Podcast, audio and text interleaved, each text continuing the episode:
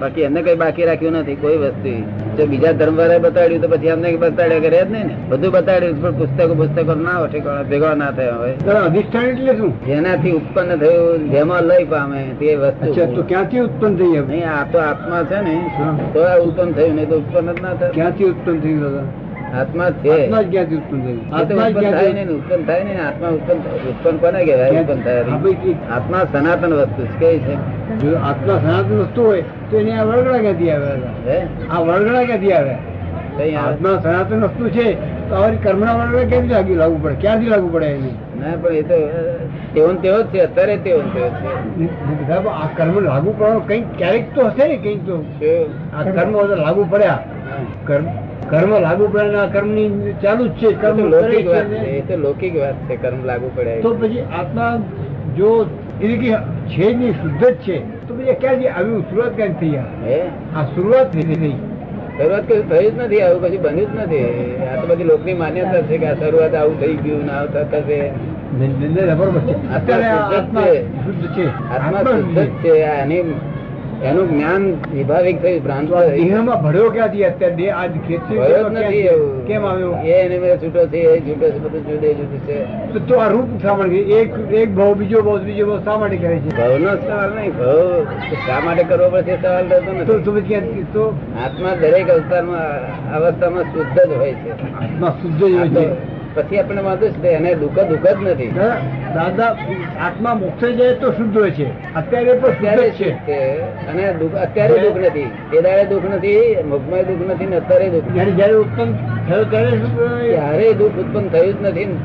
ત્યારે શુદ્ધ જ હતો હે જ્યારે ઉત્પન્ન થયો આત્મા ત્યારે શુદ્ધ જ હતો તો ઉત્પન્ન થયું જ પછી નથી ક્યાં- એ શું છે તો પછી એ તો કાયમની વસ્તુ છે આ તો. આ જગત કાયમની વસ્તુમાંથી બનેલું છે શું છે બરોબર તો કાંઈ નથી તો આત્મા આત્મા શું છે આત્મા એ કાયમની વસ્તુ છે અને અનાત્મા એટલે જે જડ વસ્તુ તે કાયમની છે. તો દાદા આત્મા એ છે શું આત્મા તે પણ મગજ કામ નથી કરતું દાદા હે મગજ કામ નથી કરતું એ. મગજ ના કરે બુદ્ધિ બુદ્ધિ ના સમજાય એ વાત. જ્ઞાનથી સમજાય બુદ્ધિથી ના સમજાય મગજ મત બુદ્ધિ એ બધી હોય ને આત્મા તો જ્ઞાન સ્વરૂપ છે દાદા ખીર્તિભાઈ મને થતું નથી હા હું સમજુ છું તે પ્રમાણે ખીર્તિભાઈ ને એમ કેવું છે કે આત્માને આ પૂતગળ નું વર્ગણ કેવી રીતે લાગ્યું પ્રકૃતિ અને પુરુષ લાગ્યું નથી આ લોકોને ભ્રાંતિ છે કે મને વર્ગણ લાગ્યું પણ તો કેવી રીતે આ પ્રકૃતિ અને આત્મા પૂતગળ અને આત્મા બંને જુદા જુદા છે કશું બન્યું જ નથી આ તો લોકોને એમ લાગ્યું મને વળગ્યું તક વળગ્યું જેવો કલ્પે એવો થઈ જાય આત્મા તે બરોબર છે દાદા એ- અમને એમ લાગ્યું મને વળગ્યું નથી અને છૂટ્યું. અચ્છા એ કલ્પના કરનાર કોણ દાદા કોણે કોણે કલ્પના કરી પણ એકવાર આત્મા જાણવો જોઈએ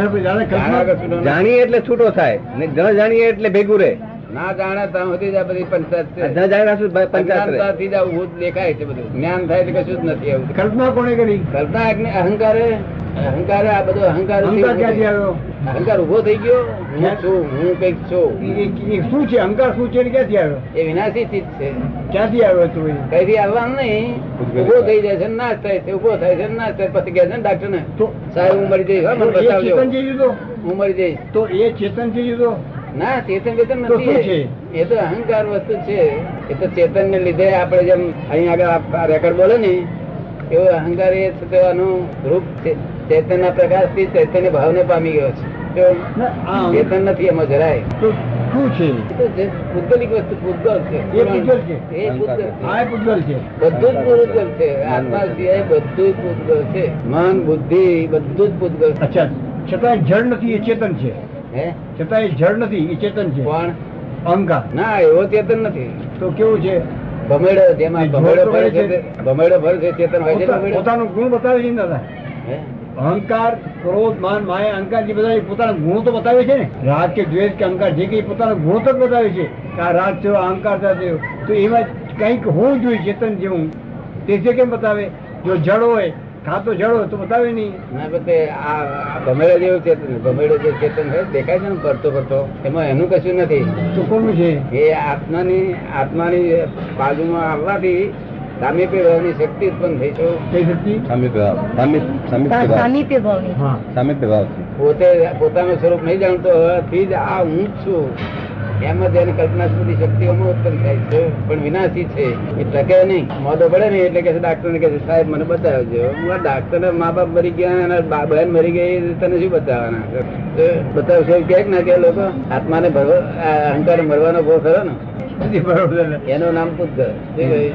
મરવાનો રાત દાડ ભો જાત જાત ભો આબરૂ જશે ફલાણું અહંકાર ને જશે. ભય ક્યાંથી આવે દાદા હે? અહંકાર ને ભય ક્યાંથી આવે તો પછી અહંકાર તો પોતાનો એનો ગુણ જ છે અહંકારનો તેમાં અહંકાર થી બીજું કઈ હોય જ નહીં ને એટલે તો અહંકાર એને એને પછી શાનો ભય બધી પ્રકારના ભય જ અહંકારના છે ને બીજા કોઈને ભય નથી ને અત્યારે મને અહંકાર નથી ભય મને કશા લાગતો જ તો નથી રાગ ને રાગ જ છે બધા હે રાગ ને બધા રાગ જ છે શું? રાગ જેમ અહંકાર ને અહંકાર જ છે તો એને ભય થાણો અને રાગ છે તો એને ભય કેમ નહીં રાગ શું? રાગ કોઈ હોય જેમ અહંકાર છે તેમ રાગ પણ છે ને આપણે માયા છે પ્રેમ અહંકાર છે અહંકાર એટલી જ વસ્તુ છે. રાગ બાગ એ તો બધું જુદી બધુંમાં બધી જુદી વસ્તુઓ છે એ તો ભ્રામક અહંકારની માન્યતાઓ ભ્રામક છે એ બધી એની- હા. હા એ આમ પેલા લોહ ચુંબકના આધારે ટોંકણી ખેંચાય એટલે પેલો "ઓ, આ શું થઈ ગયું આ નવી જાતનું શું હા લોક સિંહ ખેંચાય ટોકરી ખેંચાય કે નહીં હા. ખેંચાય તેમાં આ લોકો ખેંચાય છે આમાં. આકર્ષણથી એવા આકર્ષણમાં ચુંબ- લોક ચુંબક ગુણ ઉત્પન્ન થાય છે અને પોતે માણસ છે, હું ખેંચે એટલે એમાં તું સી રીતે ખેંચે એવો મોટો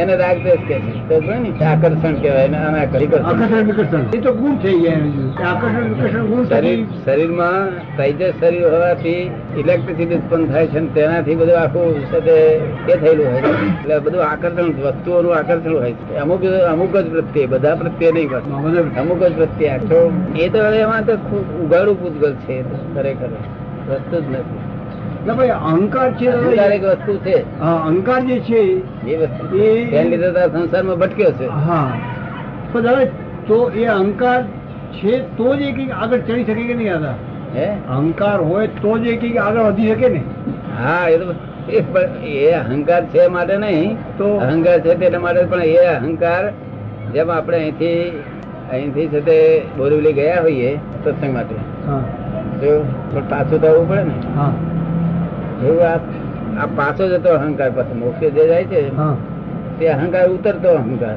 પાછો જતો સમય જતો પેલો ઉત- ઉત્પાદ હા, કરતો તો એ અહંકાર ઉતરો જાય ક્ષમતા ભાવ આવતો જાય એમ જેટલો જેટલો ક્ષમતા ભાવનો થાય એટલે એટલો અહંકાર એટલો ઉતરો એટલો જાય. ઉઘાડ ઉત્પન્ન થાય એટલે જેમ તેમ એટલું એટલું અજવાળું દેખાતું જાય અને સંપૂર્ણ ક્ષમતા થઈ ગઈ એટલે પૂર્ણ ઉઘાડ થઈ જાય બરોબર. અહંકાર અંધારામાં છે શું છે અહંકાર અંદર માર ખા ખા કર્યા કરે જાત જાત. જો આજ દાદા આજે બધું ભૂ- ભૂતગલમાં જે ચેતન છે ભૂતગલમાં ચેતન આપણે જોઈએ છીએ નિશ્ચેતન ચેતન હા નિશ્ચેતન ચેતન એ આત્માનો પર્યાય છે ને તે એ કેવી રીતે છે આત્મા નજીક છે એટલે આપણામાં ચેતન છે ને આરોપણ છે આરોપણનો ભાવને લઈને જેમાં અહીંયા આગળ આપણે બોલીએ તો આમાં બોલતું થાય એવું બધું આરોપણ છે આ- હા, આરોપિત ભાવ કર્યો છે એમ. આરોપિત ભાવને લઈને બધું આ ઊભું થઈ ચેતન બધું પે- પેસી જાય છે, ઘૂસી જાય છે એ નિશ્ચેતન ચેતન થી બધું આ ચાલે છે પણ નિશ્ચેતન ચેતન ખરેખર ચેતન નથી તે જે એ ભાવ કર્યો પૌද්ગલિક ચેતન એટલે આ ચેતન જેવું લાગે આપણને એમ પૂતગલ આમ પૂતગલ ભરેલું બરાબર.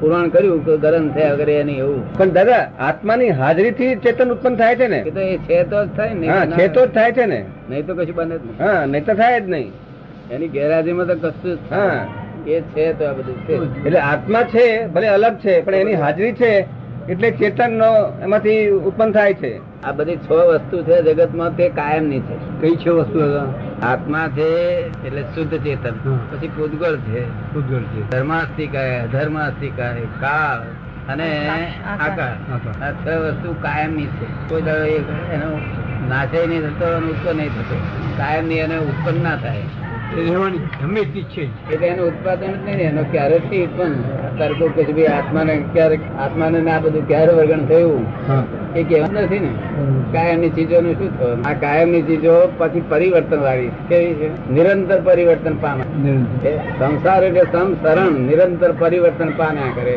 દરેક વસ્તુ તે બધા તત્વો આમ ભમ્યા જ કરે છે આમ. અને તેમાં એ હમામી આવવાથી બીજા બી- એની અવ- અવસ્થાઓ ઉભી થાય છે આ અવસ્થાઓ દેખાય છે બીજું કઈ છે અને આ અવસ્થાઓ બધી વિનાશી છે બધી વિનાશી છે આ બધી અવસ્થા જે જે જગત આખું જોઈ રહ્યું છે અવસ્થાઓને જ જોઈ રહી છે અને અવસ્થાઓ માત્ર વિનાશી છે વસ્તુ જોતું નથી તે આપણે જ્ઞાન આપીએ ત્યારે વસ્તુ જોતો થાય વસ્તુ અવિનાશી છે આત્મા. તો છ વસ્તુઓ જે છે અવિનાશી. તમે કઈક તમે શુદ્ધ ચેતન છો એટલે તમારી અવિનાશી ભાવને પામે એક તત્વ બીજા તત્વમાં ભળતું નથી એ બંને બંને અલગ જ રહે છે ને કોઈ પણ તત્વ બીજા તત્વમાં ભળતું નથી એના ભેગા થવાથી અવસ્થા ઉત્પન્ન થાય ભેગા ભેગા થાય છે કે એકબીજા નજીકમાં આવવાથી અવસ્થા ઉત્પન્ન થાય છે છે એ જ છે ને ભેગા એટલે આવા- કમ્પાઉન્ડ ના થાય મિક્સર થાય મિક્સર ના. ભરતા- એ તત્વો તો બધા અલગ જ રહેવાના ને ભરતા. એમના એમના ગુણ- કાયમ અત્યારે અલગ છે એમના ગુણદોષો અલગ અત્યારે રહેવાના શરીરમાં તોય અલગ છે બધા. એમના ગુણદોષો અલગ જ હોય બધું અલગ સ્વતંત્ર ગુણદોષો અલગ અને એ ગુણદોષો જેમ જેમ થોડા આમ થતા રહે તેમ તેમ એનાથી બધું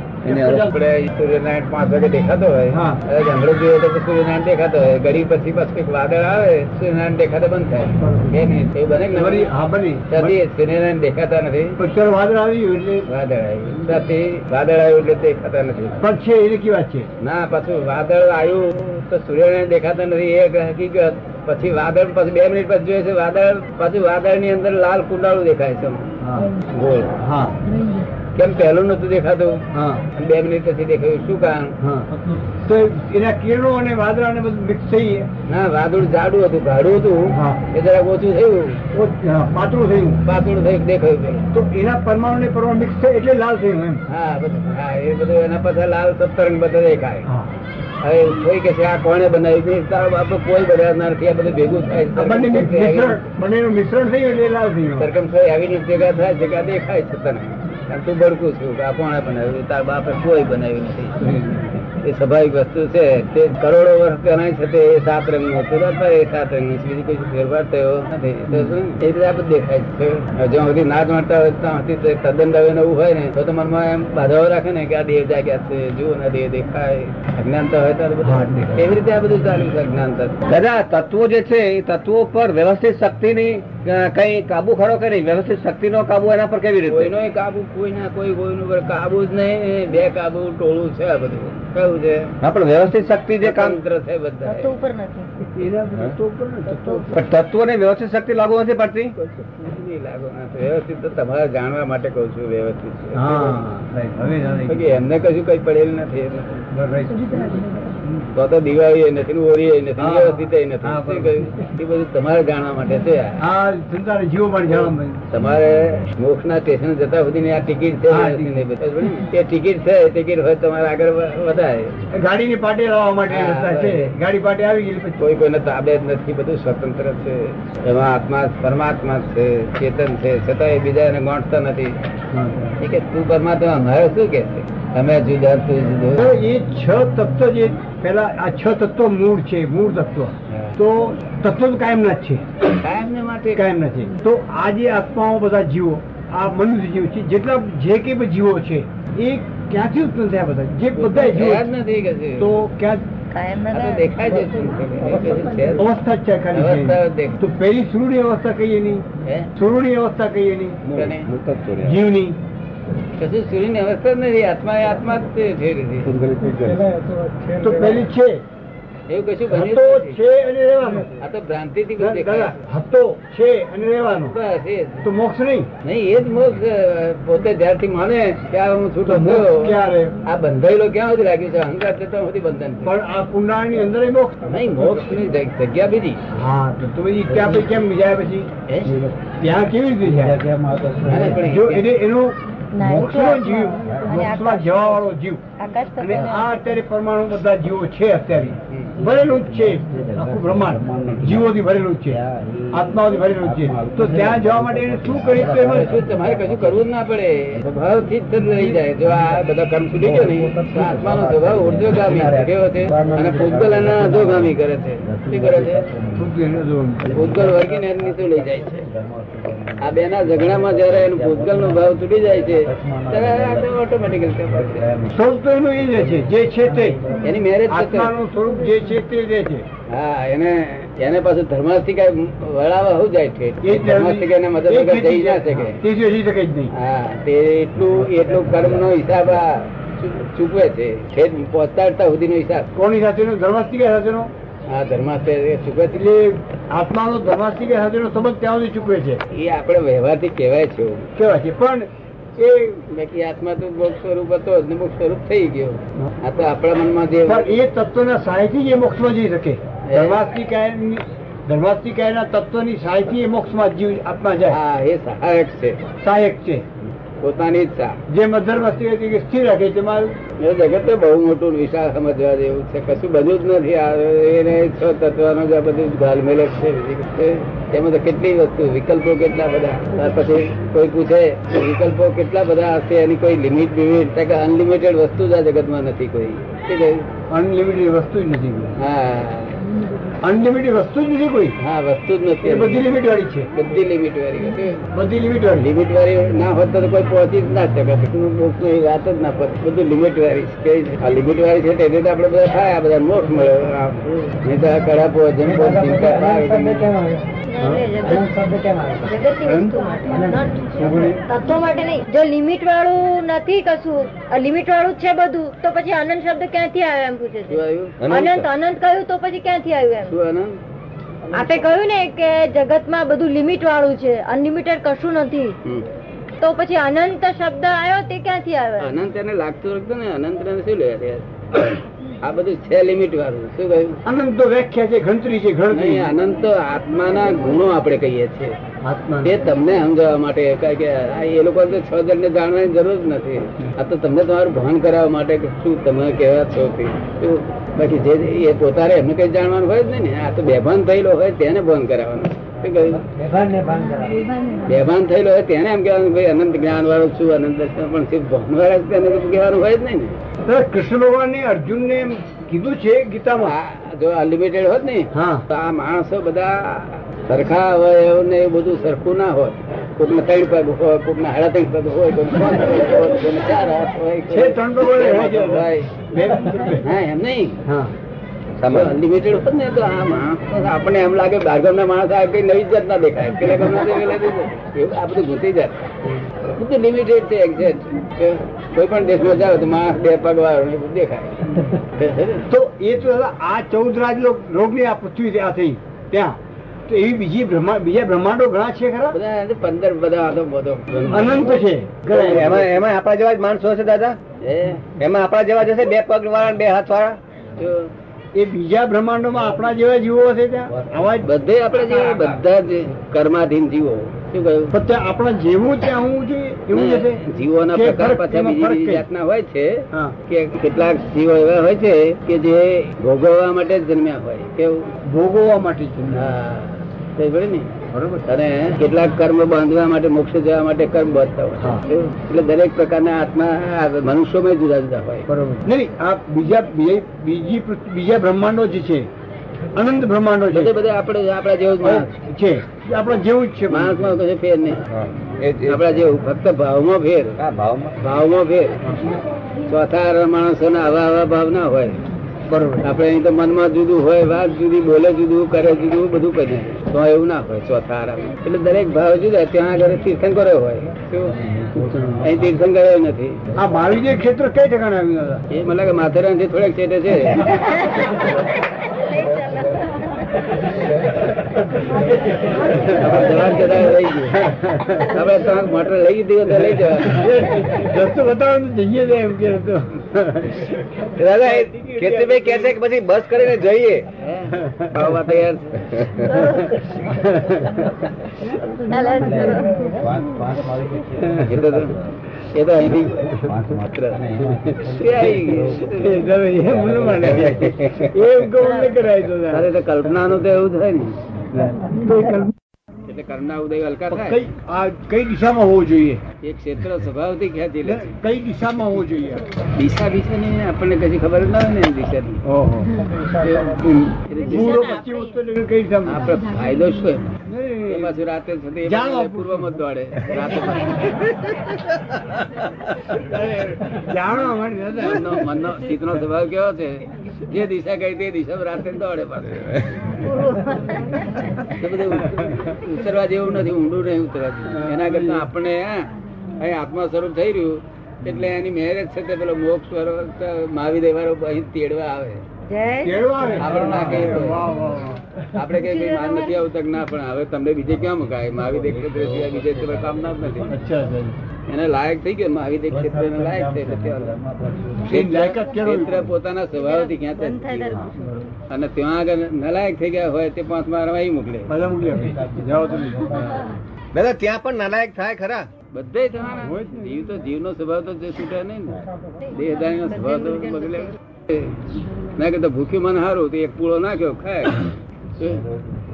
તમે જોયેલું કે નહીં ભૂખ્યું મન કઈ રાત ભૂખ્યું મન હોય ને તે ઠેકાણા હોય ધરેલું મન કોઈ ઠેકાણું જ નહીં દાદા ધરાયેલું હોય તો પછી ભૂખ ક્યાંથી હોય ધરાયેલું હોય તો પછી ભૂખ કેવી રીતે એ ધરેલા મનની ભૂખ તમારે ઓળખવા જેવી છે આ એ જે પૂછ્યું ને એમ એ ધરેલા મનની ભૂખ છે કેવી છે હા હવે સમજી જઈએ કે આ બધી ધરેલા મનની ભૂખ આવી હવે આ વાપે ચડાઈએ ને તો પછી ધરેલા મનની ભૂખો નીકળ્યા કરે શું આ જાણું તે જાણું એટલે હું જાણી જાણી શું કરું છું માથા ફોડ કરવાની છે હું આત્મા જાણવાનો છે જાણવાનો એકલા આત્મા શું અને તે હાજર થયો એ નક્કી વાત છે બસ એક જ વાત બીજી વાત. એક જ આપણને ચીજ. હાજર થયો એ વાત નક્કી છે કે સામો આવીને આપણને હાજર દે છે તો એવું બન્યું નથી આ આ અહીંયા આગળ આ છે તે ઋષભદેવ હતી અથત નહીં બન્યું હા બન્યું છે તો હવે સી રીતે કામ કાઢી લેવું એટલું જ સમજવાની જરૂર